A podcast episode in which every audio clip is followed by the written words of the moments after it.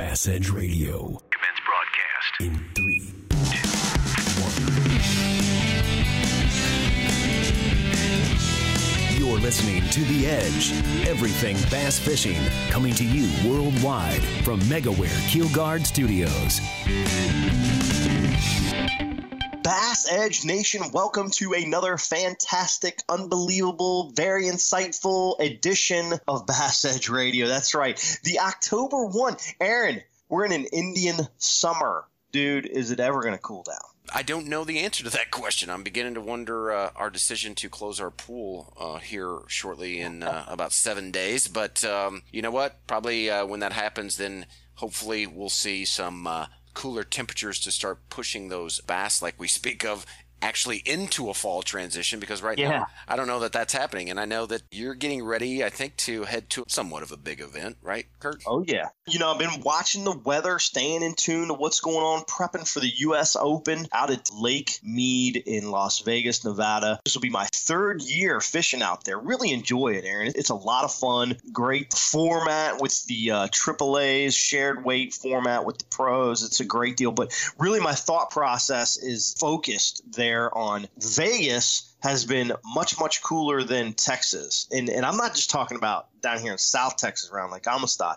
I'm talking about even North Texas up around Hayabusa's office in Denton, that kind of area. Maybe even a little bit cooler than you in Missouri, quite frankly, my friend. It's been pretty interesting to watch out there. Um, I feel like no matter what these weather conditions are happening, fish are in this transition. So the fall transition is in effect it's just not at a full force scenario as of yet. There's definitely some fall movements going on right now, and it's going to be a, a, lot of fun prepping for that with the U.S. Open. Typical stuff, man. I always talk about this, Aaron, but horizontal versus vertical lure presentations, it is the time of year to bust out the chuck and wind techniques, the horizontal presentations. Fish are chasing bait, it's been going on for several weeks now, and it is no doubt one of the best ways to catch fish out there. I say that, and of course, I got to give a shout out to Carl Jocumsen, just won the Elite Series event a few days ago, a week or so ago now. Dragging a jig, Aaron. Got the summertime patterns going. Yeah, fantastic. I love the fact that uh, great guy. Put obviously everybody puts in the effort, but so happy to see that. And you know what, Kurt? We need to uh, remind him again. Your positive mojo wearing off because every time I call into the MegaWare Keelguard office, the yeah. hold music is an episode that we did of Carl, and it's his interview. So speaking of which, MegaWare Keelguard has uh, been supporting us since day one. Make sure if you have not looked at the Flex Step and if you haven't checked out the first do-it-yourself keel protector Skeg Guard, right? All those things. Be sure to go to keelguard.com. But yes, big shout out to Carl. Yeah. And I got to say, I put a scuff buster on my boat earlier this spring. A lot of comments on the Scuff Buster. People dig it. I dig it. I love the functionality of it. Not just it's not just the bling. It's not just look, the bling. It's not just, a, but it does look good. But the functionality of it's awesome too. Anyway, even though we haven't felt it in the weather, it is approaching. You got lots of championships going on. BFL Super tournaments, Coast Championship coming up here. You know, not too far out of the picture. AOY Championship upon us as we we speak. And man, it is winding down for the tournament season. You can see it in the weights. Tough time right now, but as things continue to cool, fishing will get better. I guarantee it. You just got to get out there and grind. You know, such a common term used out there when fishing's a little tough. But the typical fall patterns beginning to develop, Aaron. We're going to just hope for a South Texas cold front because I'm about done with the heat. a little parched. I need some hoodie weather. Waiting for the All right. Without further ado, though, Aaron, we've got tackle tips galore, and nonetheless, one coming up here. We're gonna make you a better fisherman, not just Bass Edge Radio, but all of the pros we have here on the show, giving out tackle tips every episode. Here comes another one. This episode's ProtectTheHarvest.com tackle tip with Major League Fishing and Bass Pro Tour angler Marty Robinson. Hey guys, this is MLF Pro Marty Robinson. When I'm fishing late in fall of the year and I'm throwing big walking baits, top water, I'm using braided line on these baits. I think next time you're out and you're throwing a big walking bait, try you some braided line. It really gets you good action out of these baits, great hookups, and you land a lot of the fish that you hook. Thanks, Marty. That's a great tip. First by land and now by sea. For years, Lucas Oil has been a staple in high performance vehicles on both the road and track. Now, from the makers of Lucas Oil comes Lucas Marine Products, specifically engineered for marine applications. Protect and lubricate your marine inboard, outboard, or high performance boat with Lucas Marine Engine Oil or Lucas Synthetic Based Oil. Learn more about the complete line of Lucas Oil and marine products. Visit lucasoil.com. Nitro Performance Bass Boats. Get pro level performance with the Nitro Z18, the official boat of Major League Fishing. The Z18, with its nimble handling and versatility, sports many of the features in the larger boats in the line, like a Guardian Live Well, a heavily insulated cooler, dual 8 foot rod storage, and our smooth and fast NVT hull. Every Nitro boat is laid out to do one thing very well catch fish. Enormous front decks, up to 45 square feet on the Z21, allow maximum mobility when battling unruly bass and feature low profile gunnels for ease of skipping, pitching, flipping, or landing fish. Nitro Performance Bass Boats, pure fishing machines. Well, Kurt, I must say I was uh, a little nervous when we had our scheduled episode for, for taping. Um, was not sure if you were going to show up or if I would be doing these episodes solo. And what I am referencing is the little call out that I did to you on social media. So, anyway, I'm not really sorry, but I am glad you decided to take the challenge, I guess would be the easiest way to put it. Let me just tell you, Aaron, I accept the challenge. I accept the competitive gesture, and uh, I look to take the Bass Edge $1,000 donation for my charity, which we'll talk about in a future episode. I know I'm sure you're thinking that you're going to win this $1,000 for your charity, but it ain't happening, my friend. Well, like I said on social media, Kurt, on the video that I did on the call out, uh, first you have to win. But for those that may not know what we're talking about, like to encourage everybody feel free to go to instagram to uh, bass edge facebook. They can see that we're going kurt and i are going to be staying on top of this as this challenge progresses. But i called out kurt to the f45 eight week challenge. We're going to step it up a little bit but kurt and i are committed to getting into better physical shape because as we all know to be able to make good decisions on the water with the mental aspect and then the fundamental component we got to feel better, Kurt. And quite honestly, we're getting old. No doubt. I, so I encourage everyone to log in, check it out, f45training.com. I appreciate Colin allowing me to use her as my mentor, you know, someone that I can call in, phone a friend, stay on track in, in my F45 training. So I'm excited about that. Aaron, I'm not sure I'm going to be doing this at 4.30 in the morning, as you indicated on well, that, that, that's what just what time I generally, you know, get there. I'm, I, the workout doesn't start until I think it's five, five fifteen. Okay. So just Okay. know, and I'm at the F45 in Ellisville, Kurt. So if you want to come up and be in person, you know, with Colin and Brandon and myself, uh, but there's all kinds of. You, you're probably more the noon guy, is what I'm thinking, because they also have it 12, 12, 15. So I'll be, uh, the evening. I'll be the evening guy. you're the So you evening guy. Okay. All right. My social updates in the evening. I'll be fired up. Now, we have committed to follow along our workouts on our social media platform. So make sure everyone check out Bass Edge Facebook, Bass Edge Instagram. Uh, we're going to be posting videos and keeping up. Now, the challenge is that we are active, right? I mean, that's essentially what it is. We know that some transformation is going to take place as long as we can commit to having the, these activities. So uh, the 45 minute activity period, you got to have minimum, Aaron, three per week. We're, we're, we're looking to do four a week, but in order to stay above the cut line, as you might say, you got to have at least three activities per week. So everyone can be looking online and, and checking that out to see if we're keeping up. We want everyone else to comment too. We encourage you to join in on this little off season physical challenge because we do believe it's going to help me,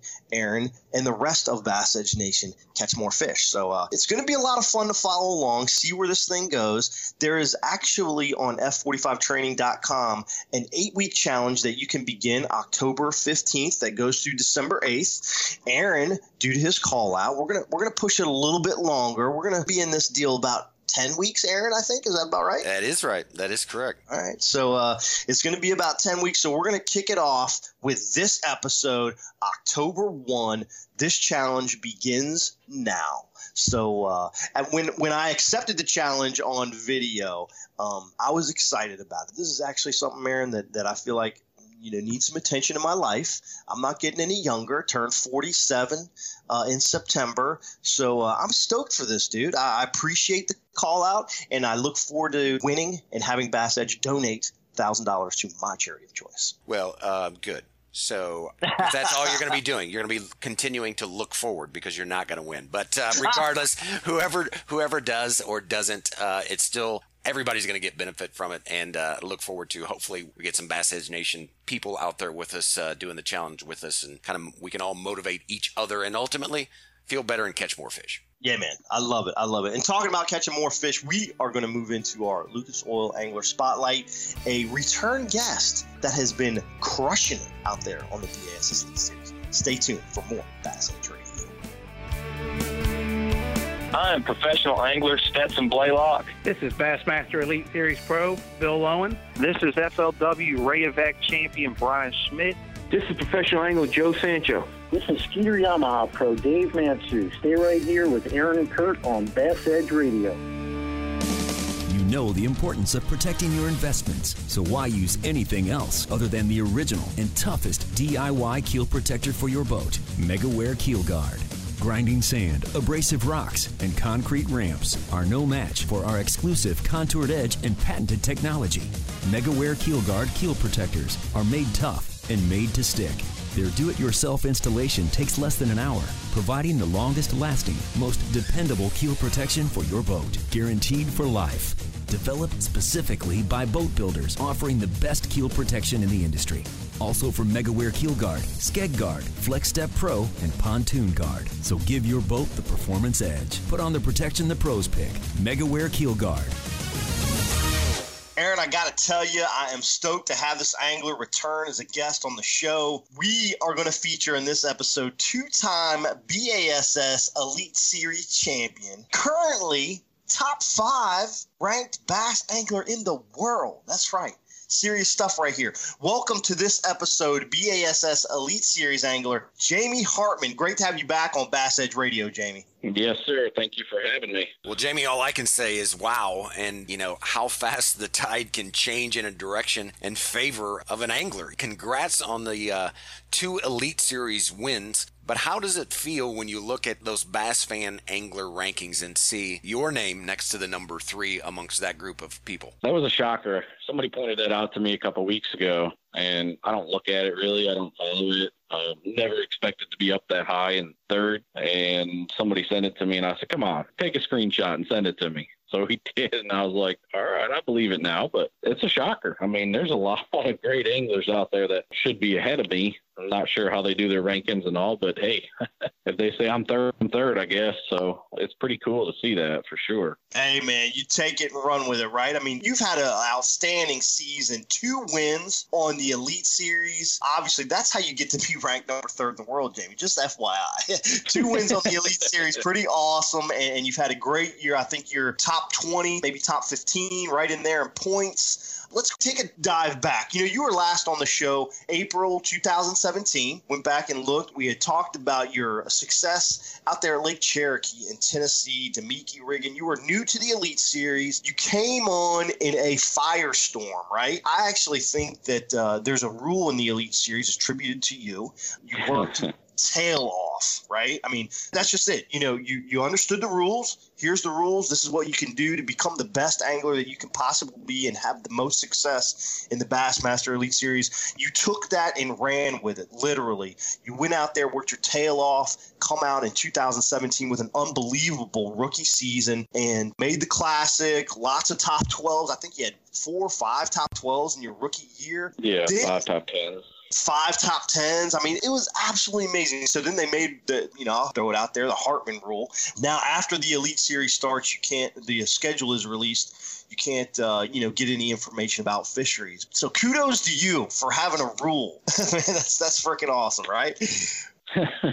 Actually, I've never had it referred to the to me is, is that at all. I, I thought that pertained more to Wheeler than than anybody, but well, the, some of those rules are are a little different scenario. The rule that's the Hartman rule, in my opinion, just means this guy went out and worked his tail off within the confines of the rules of the Bassmaster Elite Series, and you went out there and learned these lakes, right? That you were going to, you were from New York.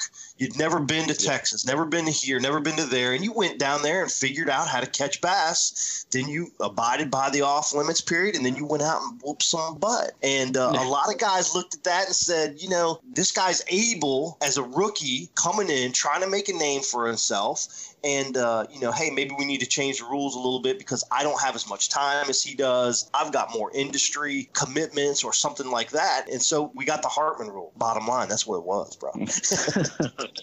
yeah, well, you know, in the past, when you go to a new body of water or a new part of the country or, or whatever, yeah, uh, gosh, it's your job. I mean, you go, you put your time in. If you're sitting home or you're doing something else that okay maybe it pertains to fishing but it's eating up your time or whatever. I mean that that's my job to fish and to learn how to fish and to learn how to catch fish in different parts of the country. So yeah i put my time in. I've always put my time in. That's uh, right. it's kind of what makes you separate from somebody else you know and uh, yeah i guess a lot of guys were wanting because they couldn't or didn't want to put their time in. So it's kind of sad but that's oh. my job, you know, and that's, that's what I went and did, and I still do it. So and, and, you're crushing it, right? So after 2017, you started the 18 season. You had some medical issues. You had some back issues. Let's dive into that. I understand there's been some uh, life changes that you made. I, I, mentioned to a buddy, man, man, Hartman's looking awful fit. You know, more fit than he did when I was fishing with, against him in the opens and stuff when I saw him for New York. So let's talk about that a little bit what happened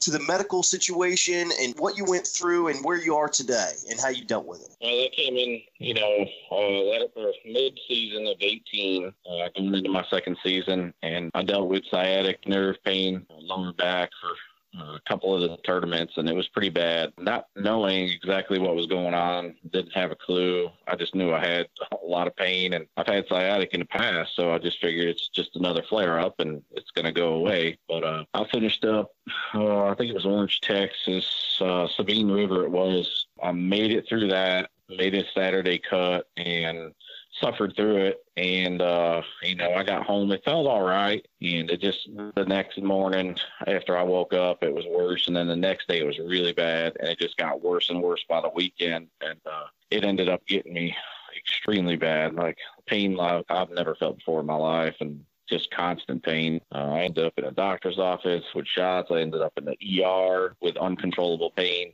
And come to find out, it was actually a severely ruptured disc, and that's where all the pain was coming from. So the disc had completely just blown out, and it was pressured onto the sciatic nerve, which ran all the way down the right side, all the way to the tip of the toe. And um, like I said, man, pain like no other. I can't even explain it, but it took me out. Uh, I had to do a mental hardship and basically just end my career with a, a phone call and uh, signing a, the medical hardship. One of the hardest things I ever had to do because I was so hard to get there and just never thought, just don't take that stuff into consideration when you're you know, out there fishing. That one little mess up or just something that quick can take you out of your career and your dreams and everything you do on a daily basis. Just shut you down. Yeah, crazy deal. So in 2018, you took a hardship. You basically had to pull out of the Elite Series for the remainder of the year, which allowed you to come back in 2019. What were some of the things that obviously you made some changes, right? I mean, so let's talk about that a little bit on how you came through the other side of this medical issue you had. Uh, yeah, well, time was one of the big essences to it. I never did have the operation. I opted out of that. I had a lot of time laying on my back, just looking on the computer and doing research. And that's pretty much what I did was just research a whole bunch of different stories and doctors and uh, you name it, man, forums, anything to deal with what I had going on. And um, I just collected a bunch of information, kind of weeded out the stuff that didn't make sense or was bull. And uh, I just made some adjustments. And a lot of it pertained to diet. And it was getting the inflammation down in the body was the key. That was the biggest key to get me out of the extreme pain that I was in. So I just started taking some organic stuff, some um, anti-inflammatory, uh, this root called turmeric, and then just adding stuff to my diet. I wouldn't eat anything unless it was an anti-inflammatory, and uh, it just started to work. It started to work uh, slowly at first, and then it just started to kick in. And I said, man, I'm doing something right. So I got myself through that, rehabilitated myself with stretches and exercises every day, several times a day, and just stayed on that. And then I jumped right into a keto diet to take some pounds off and uh, it just made me feel great, and everything worked. And uh, you know, with no operation, I feel like I'm 100. percent That's awesome, man. A lot of great changes right there, and uh, you can tell, man. Like I said, I you know you noticeably look different today than you did, you know, 18 months ago, and uh, obviously you're fishing a little bit different too. Yeah, things are rolling. Started out a little rough getting back into the 2019 season. You know, my head wasn't there just quite yet. My decision making was a little off. I was doubting myself. Of course, worrying you know, don't mess up your back, don't push yourself too much, that kind of stuff. And it just messed me up for the first two events. And, and then I just soul searched after that, went to the classic, and I got that drive back. And I just I went to the next event, which was Lake Hartwell. I wrote myself a little note on the my windshield, my boat, which is still there today, and I, I left it there because it just slow down and, and watch what you're doing. Just pay attention, make good decisions, and things will come together. And um, they had that event, and it just it started rolling. And I got two wins out of it this season. That you know I can't say that it's kind of unexpected, especially Guntersville, without a doubt. But um, it's crazy the way it happens sometimes. But you take them when you can get them. I'm ecstatic about it. To knock down not just one of my my dreams, you know, my goals, but I got two of them for this season. So I'm definitely, definitely happy. On cloud nine still. well, Jamie, you bring up some interesting things there because often uh, we talk here on Bass Edge about the fundamentals, right? The uh, what baits to use, where to go, what the fish are doing, what's the baits doing. Then we've transitioned and spent a lot of time talking about the mental pieces of, of how you need to have your head right to be able to make good decisions. But then something like you've went through, you quickly find out that if if you're not feeling good, if your body's not in good shape, it doesn't matter how fundamentally strong or how mentally tough you are. That physical aspect can certainly outweigh all of those things to the point of like yourself to where it actually shuts you down. How do you look differently now versus then before the injury of the importance of staying in good physical shape and putting good food and, and diet into your routine, I guess, for fishing? If you want to make a career out of it and, and the longevity of it, I guess it's something you have to incorporate. You know, you see some out of shape guys that are getting older and then it takes a toll on them. I've always been that hardcore guy where, you know, nothing's going to bug me. I'm invincible. I'll beat the heck out of myself going on the lake and three footers. It don't matter, but it's just a wake up call. Like, you know, you are getting older, man. You, you know, last year I was 45, so it's kind of a reality check, but you have to make life adjustments. And I've felt like I've done that right now. Um, I just need to keep myself on it. I like to eat. I'm a dude, you know. I mean, we like to eat good food and enjoy that kind of stuff. And especially my last trip up to New York was two and a half months, and uh, the food up there is awesome. So everybody wants to catch up with you and go to dinner and everything. So I threw a few back on, but I already vowed it's coming right off. So awesome. Well, thank you for well, sharing that. I know that's uh, that's probably not one of the more fun things to talk about, but I do believe it helps all of us seeing kind of really what it takes to stay out there on tour, and and also for those like myself, that's the kind of the weekend warrior. You know, gives us a different perspective as well. I'm going to kind of shift gears here a little bit. You uh, knocked out a third place finish recently in New York. I'd really like to pick your brain in this interview about some fall transitions versus between kind of the north and south and any differences or similarities there. Yeah, I mean, north to south is a big difference in transition. Like the when I you're uh, referring to the Oneida Lake Open, I think up in New York. It was supposed to be a fall-ish tournament, it's still summer pattern. Everything as far as where I'm at now, even Michigan, it's in the north. We're at the end of September. You think it's going to be fall transition, but I've watched the weather patterns, and unless you get that fall kind of weather, you know, in the cool nights and whatever, it, will make everything progress longer. Uh, same with the spawn, you know, so you just reverse that. You get longer spawn in the spring, you can almost plan on a longer fall transition. So the weather will just roll out and you play the role of the weather. And um, when it's still warm, you don't jump the gun. You let the lake tell you what it's doing, and you let the fish and the bait fish, you know, all that kind of stuff will kind of indicate your fall transition. So it can be a tough time to fish with that fall transition just because fish will start to scatter or they'll start to move off of their summer deals and they're in between and you got to kind of anticipate where they're going or what they're doing and it'll get tough. Like, especially I've seen that in the South where fall transitions get really tough. And we just fished a tournament in Oklahoma. No, it didn't turn into fall, but it still had fish scattered around, and it was just a really, really tough tournament. No doubt it seems like we're in this Indian summer condition, right? I mean, we talked a little bit about Lake Oneida. You finished third right there. You could see the fishing was tough. Not a lot of limits for Lake Oneida. You know, it traditionally a, a limit factory. The fishing was sporadic. You catch some here, some there. Then you went on to uh, Oklahoma, and same thing at Tenkiller. You, you saw a lot of guys really kind of pushing that fall bite. You know, top waters, moving more shallow, angled banks back toward the creek, you know, kind of in that those highways where those fish will transition eventually to the backs of the creeks as they follow the bait. But you had a lot of bait fish suspended still out there. You had the tournament won by Carl Jocumsen out deep.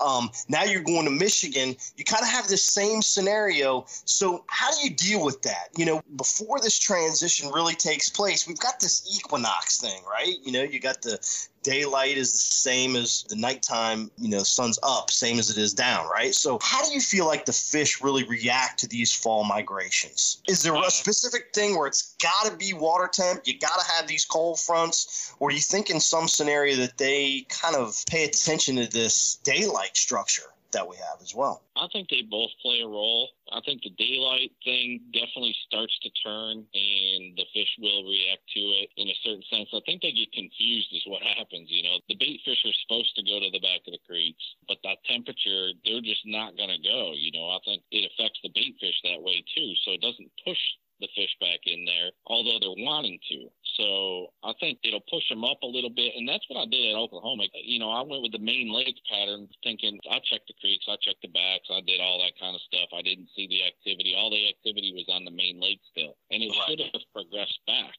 But I just didn't see that stupid me. I went with a shallow pattern. I'm not a shallow fisherman, but the first day of practice, just I had a good practice. So right. I started running just main lake stuff, and I see. The, I think the thing in the fall is you need to adjust daily almost to what those fish are doing. Like we had dropping water.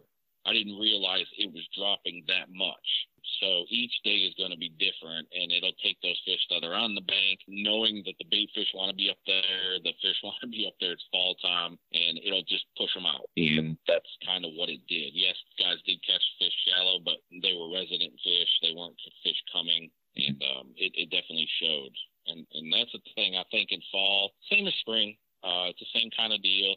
You need to follow the fish daily on a daily you know, whether you got clouds, you got rain, you got sunshine, what was the night temperature, you know, all that kind of stuff, and just kind of follow those fish and the bait fish into that fall transition. Great stuff. I'm going to take a little bit real quick. One last question before we go to break. Smallmouth and largemouth. You know, up in New York, you come from an area with fisheries that, you know, are almost 50 50 fisheries. You know, Tenkiller, you just came from.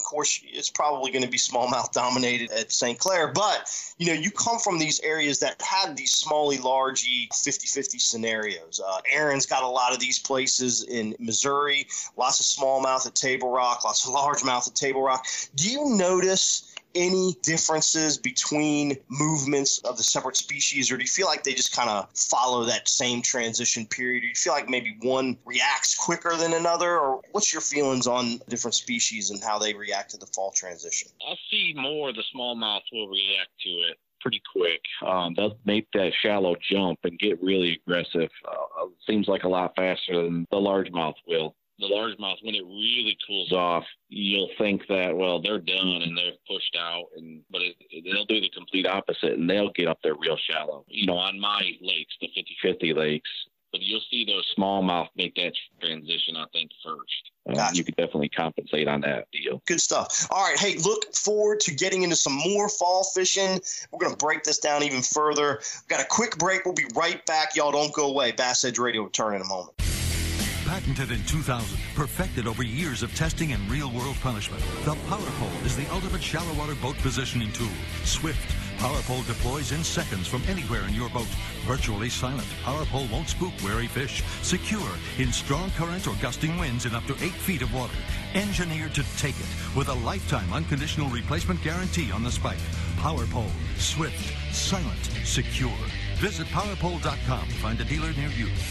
Bass Edge Radio, presented in part by Lowrance Electronics, returns with BASS Elite Angler Jamie Hartman and the Lucas Oil Angler Spotlight. That's right, Lucas Oil High Performance Marine Products. For oil that surpasses all manufacturers' requirements, be sure to visit the BassEdge.com store for free shipping on Lucas products. It works. Jamie, we talked a little bit before the break about the summer solstice, the migrations going on as fall progresses, even though we're in this kind of Indian summer, I feel like all over the country. You know, down here in South Texas, man, it's still high 90s, even hitting 100 every now and then. And uh, October is upon us. Even up in New York, you know, they just had a, a Costa event there recently, and a lot of fish still being caught deep. Water temperature still pretty high. No one's had any really great cold fronts as of yet. Summer solstice, we talked about. You, you felt like there was some, you know, legitimacy in daylight hours and things like that. What are other factors you really feel like are the keys to making this transition really begin to develop and have some more success pattern fishing. It seems like they're all over the place right now. What do you look for for things to develop more securely in a pattern as we move forward? Uh, that's a steady weather change that's the main thing that'll make it consistent, I think, is when the weather definitely switches. When you get those 50 degree nights and, you know, you only get uh, mid 60s, maybe 70 during the daytime, that's when you see it really start to change in a quicker kind of way. Before that, if you get your ups and downs, or like now, like we've got this Indian summer going on, and we're at the end of September and we were practicing in 100 and 102 degree weather. I don't care what time of year it is. If it's October, 100 102 degree weather you're not going to you're not going to see that kind of fall activity. It's it's just not going to happen. The water's super warm. The bait fish aren't going shallow. That's the key that really turns things on is when the bait fish start to move up and they move up shallower and they go to the backs of the creeks and stuff which happens every season in the fall. That's what you look for. And when you got all that hot weather it's just in the ups and downs it doesn't happen and once you get that consistent drop in weather, the temperature, you'll see that happen pretty quick. And it's almost like they're waiting. And then all of a sudden, boom, it drops and they kind of, oh, all right, let's go, man. so that'll make your consistent fall pattern a lot more predictable. So, kind of an energizing, cool front. Like down here in Texas, you talk to all my buddies and, and my neighbors and everything. Like, dude, we just need some break in the weather. So it sounds like the fish are just waiting for that same thing. Do you think they feel more of just, you know, the change in the wind, or is it strictly water temps that, that you feel like is going to make that reaction? Because really, what are we going to get? Maybe a three, four degree water temp change. And if our water temps right now in the mid 70s or so and it drops to the high 60s, do you think you need a succession of these fronts to really come in and drop that temp into the low 60s? Or, or do you really just think it's just going to kickstart pretty immediately? What's your thought process there? It's the cool nights. The cool nights are key. Yeah. You get uh, several cool nights in a row, and boom, it just it jump starts it right then and there. Uh, you can definitely see that. I've noticed that quite a bit over the years. Once you see that drop in that you know nighttime temp, it's like there it goes, and it'll consistently drop after that because you're not going to have warm weather at night. And it's the same thing, you know, in the springtime when you get some warmer nighttime temperatures and then you get your sunshine. It's the complete opposite. It'll it'll just warm it up a lot faster so it's the same thing in the fall. Once you get your cold temperatures at night, it cools the water that much quicker. And, you know, three days and better of that kind of weather, that's where you see it start dropping. And then you'll see that fall change. And uh, it just snowballs from there. Then if you get a hot day thrown in, it doesn't affect it as much as it would if it was consistently hot. Actually, it'll be a great fishing day. Everybody loves a warm day in the fall after we've had some cool weather and the fishing can be tremendous, and you'll see that. Yeah, good point there. Speaking of which, there's kind of a choice anglers can choose to fish shallow or deep during the transitions. What's your preferred tournament method and, and why? Well, I don't have a preferred, I guess. I, I'll let the fish tell me, you know, on that body of water where they're at. And if it's shallow, I'll, you know, obviously I'll be up there. But if it's deeper, I'd, I'd rather be out there. But every fishery is different. It reacts a little different. The fish react a little different. And, you know, if we still got a deep thing going, because a deep thing could be a schooling deal. You know, there could be a bunch of fish wadded up somewheres, and I'd rather fish something like that than you know, burden banks. So you just need to take that fishery into consideration and just roll with it. I like it. All right. Jamie, as you prep for the last event of the year out there on St. Clair, you're locked into the classic. First, I want to ask you, you hear about some I don't know if it's a cultural thing, just a different feeling uh, about the Elite Series this year. I want to get your thoughts on that. You know, just what the Elite Series feels like to you now. Obviously, there's been a lot of changes, and overall, just you know, kind of what you see ahead for your off season. Yeah, I mean the changes that took place, you know, in the bass fishing world has uh, definitely shaken things up a little bit. And obviously, everybody had questions of what was going to happen. And we at Bass and the Elite Series have just seen nothing but positive come out of it. And we've had a phenomenal season with fans and the crowds at the events. The feedback and it goes on and on. And it's definitely on the upswing without a doubt. Uh, yeah, there's a bunch of new names in there, a few of the names that have been around a little bit also, but everybody's learning them guys and they see it. And, and I, like I say, I, I got a tremendous uh, email yesterday from a fan and just, it was like, wow, you know, we touch these people that that well this year that it affects a lot of the guys that had put it on the wayside or just watched it here and there. But when they watch these shows now, you can see the guys that just have the drive, the heart, the dreams, and everything that are just popping out there and coming true. And we've had no absence of fish being caught. Uh, the weights are tremendous. They've been tremendous all year, and the shows have been great. So everything's positive for us. And um, I think it's only going to get better and better. That's great to hear. What do you see ahead for the off season? I know you like to spend a little time in the woods, but uh, on the fishing aspect, what do you see moving forward for yourself? I mean, a lot of changes this year as far as your stature, in my opinion, right? So do you feel like that's going to change what your schedule lies ahead? Well, I can tell you, man, this tournament is Sunday, Monday, Tuesday. When Tuesday comes, I am locking the lids in the boat. I'm driving home and I'm parking it. I'm locked up. like I'm going to the woods. I'm going to hunt. I got a trip in Texas right away. Just going to do a bunch of bow hunting. I'm going to kick back. I'm going to relax. It's been a great season for me, but it's been long and stressful. Even though I've had the wins, they're stressful too. Yes. So I just want to kick back, man. I want to sit there and chirp along with the birds in the stand for a little bit. right. And then I'll get my drive right back. I mean, I always do. You know, I'll get in the woods, relax a little bit. Then my brain will be thinking, all right, well, let's go to this lake while we got a little off time. Let's go check out that lake while we got some off time. So, um, yeah, I'll have a bunch of downtime, but I won't have too much because I'm just driven to go. So I'll get back out there and start checking out a few of those lakes we got on the schedule that I have never been to. So the work never ends. It looks like it's going to be an exciting schedule next year. A lot of great fisheries, some places that bass hasn't been for for several years. So it's going to be fun to watch. I think you know quickly to mind Lake Eufaula will be uh, will be an interesting scenario. So it should be good to go. Tell you what, I've never been there before. Yeah, I know that no doubt Hartman is going to do his work. So uh, I'm sure you'll have it uh, dialed up or at least have some good ideas of, of what should be happening next spring when you all go. So that'll be exciting to watch. We're going to head into the listener question segment brought to us by Nitro Performance Performance bass Boats. Mike Burke, Jamie, he asked this question if you could answer it for him. A scenario most of us have encountered but not often discussed is getting in a bad rotation of spots. Whether the case be affected by a draw or we end up fishing immediately behind other anglers or your offshore spots are not set up uh, to where the fish are actively feeding and you know they may have slid off the meat of the juice or maybe even in a neutral non-feeding mode so we know the fish are there do you adjust and slow down the fish you know maybe miss things by other anglers stick with those stubborn offshore fish or do you throw it on pad change your rotation timing and not necessarily go look for new water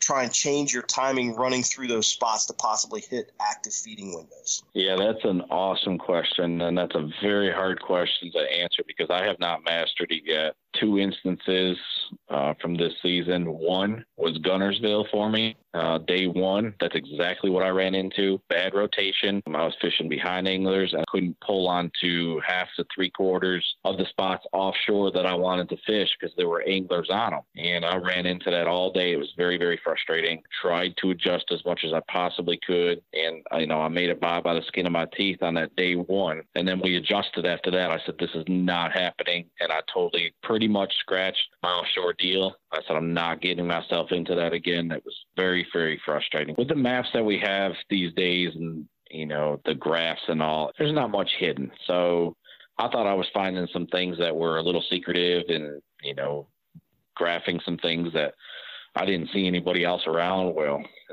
I, that that wasn't the case. So, and then the same thing again that just happened to me at Oklahoma at Lake Tenkiller. I got on a bad rotation the first day. There was more than three quarters of the stuff I absolutely could not pull on because there were anglers there it's a smaller fishery and I don't like to jump in front of somebody and I hate to jump behind somebody when I see them doing the same thing I want to do. So I'll get into an area more and try to slow down and just get a bite here and there. It's a tough, tough question to answer, and I don't really know the true answer to it because, like I said, I have not mastered it, and uh, that weighs on me, and it will. This Oklahoma tournament, I had a terrible finish, and that's exactly what happened to me. I got on a bad rotation. I adjusted the second day and did a little better, but it was still, you still fish behind guys, and it was just tough, man. Tough all the way around um, being a smaller fishery. So I think if you slow down a little bit and you can fish behind guys, if you see them throwing reaction baits and whatnot, and you know it's a good stretch, I don't mind slowing down. I'll pick off fish that they haven't caught. Uh, you always have two different kinds of fish uh, the ones that can be finessed, slowly finessed, and the ones that are going to react. So I like to be that guy to finesse fish them and make them eat anyways. So I don't mind slowing down and fishing behind guys that way. Yeah, very good points there, Jamie. And the other thing that I took from your explanation is that, you know what, if it's frustrating and uh, that's not your deal, like what we had talked about before, if that gets in your head, it sounds to me like you have mastered the part of just knowing that there's no point in trying to push a rope because if you're ticked off or aggravated or feel like you're not getting to where you need to be on certain spots, what I took from that is go and move off a little bit or, or try something else. So appreciate you answering that question, Mike. One more thing that we need from you is to go to bassedge.com, click on the claim your prize segment. Let us know that you heard Jamie answer your question here on episode 313.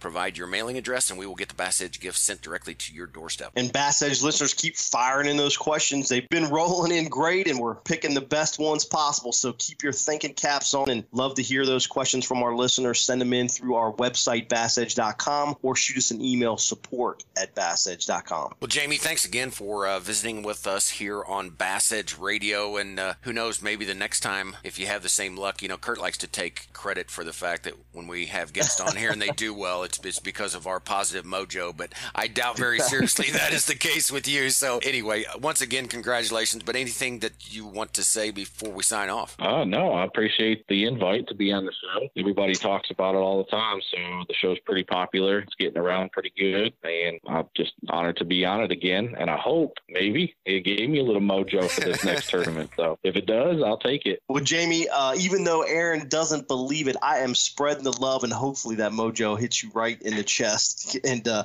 you have a great event there at St. Clair. I'm going to send you off with our final segment. Four last questions for you. Number one, up to this point, what's your most used technique in 2019? Most used, man. I do everything. Drop shot. I'll say a drop shot. Drop shot, and there you go. It's Vanessa. I like it. You mentioned that earlier in the podcast. It's great. You talked about going to the woods. Will you compete in any tournaments from now to the end of the year? No. Nope. All right. What bass event is pinging heavy on your radar going into 2020? Uh, well, we got two of them that are heavy on the radar. Obviously, they're New York events. Um, I want redemption up there in Waddington at the St. Lawrence River. We're going back to Lake Champlain. I've had some great events at Lake Champlain in the past. The last time I was up there, I stumbled a little bit, just had a couple crucial lost fish, but I'm definitely looking to get back on Lake Champlain without a doubt. Awesome. Still heavy on the northern fisheries. I like that. Not not venturing far from your roots. And uh, the final question: You got one choice: a Snickers or a Baby Ruth. What are you going for? Snickers, hands down. Hands and no questions asked. Snickers. All right, good deal. the very definitive. I like that, Jamie. Man, it's been awesome to have you again on the show. I hope we get to catch up again soon. Best of luck at the AOY Championship. Bass Edge Radio listeners, stay tuned. We're going to be right back after these messages. You know the importance of protecting your investments, so why use anything else other than the original and toughest DIY keel protector for your boat? MegaWare Keel Guard. Grinding sand, abrasive rocks, and concrete ramps are no match for our exclusive contoured edge and patented technology. MegaWare Keel Guard keel protectors are made tough and made to stick. Their do it yourself installation takes less than an hour, providing the longest lasting, most dependable keel protection for your boat, guaranteed for life. Developed specifically by boat builders offering the best keel protection in the industry. Also from MegaWare Keel Guard, Skeg Guard, Flex Step Pro, and Pontoon Guard. So give your boat the performance edge. Put on the protection the pros pick. MegaWare Keel Guard. Patented in 2000, perfected over years of testing and real-world punishment, the Power Pole is the ultimate shallow water boat positioning tool. Swift. Power Pole deploys in seconds from anywhere in your boat. Virtually silent. PowerPole won't spook wary fish. Secure in strong current or gusting winds in up to 8 feet of water. Engineered to take it with a lifetime unconditional replacement guarantee on the spike. PowerPole, Swift. Silent. Secure. Visit powerpole.com to find a dealer near you.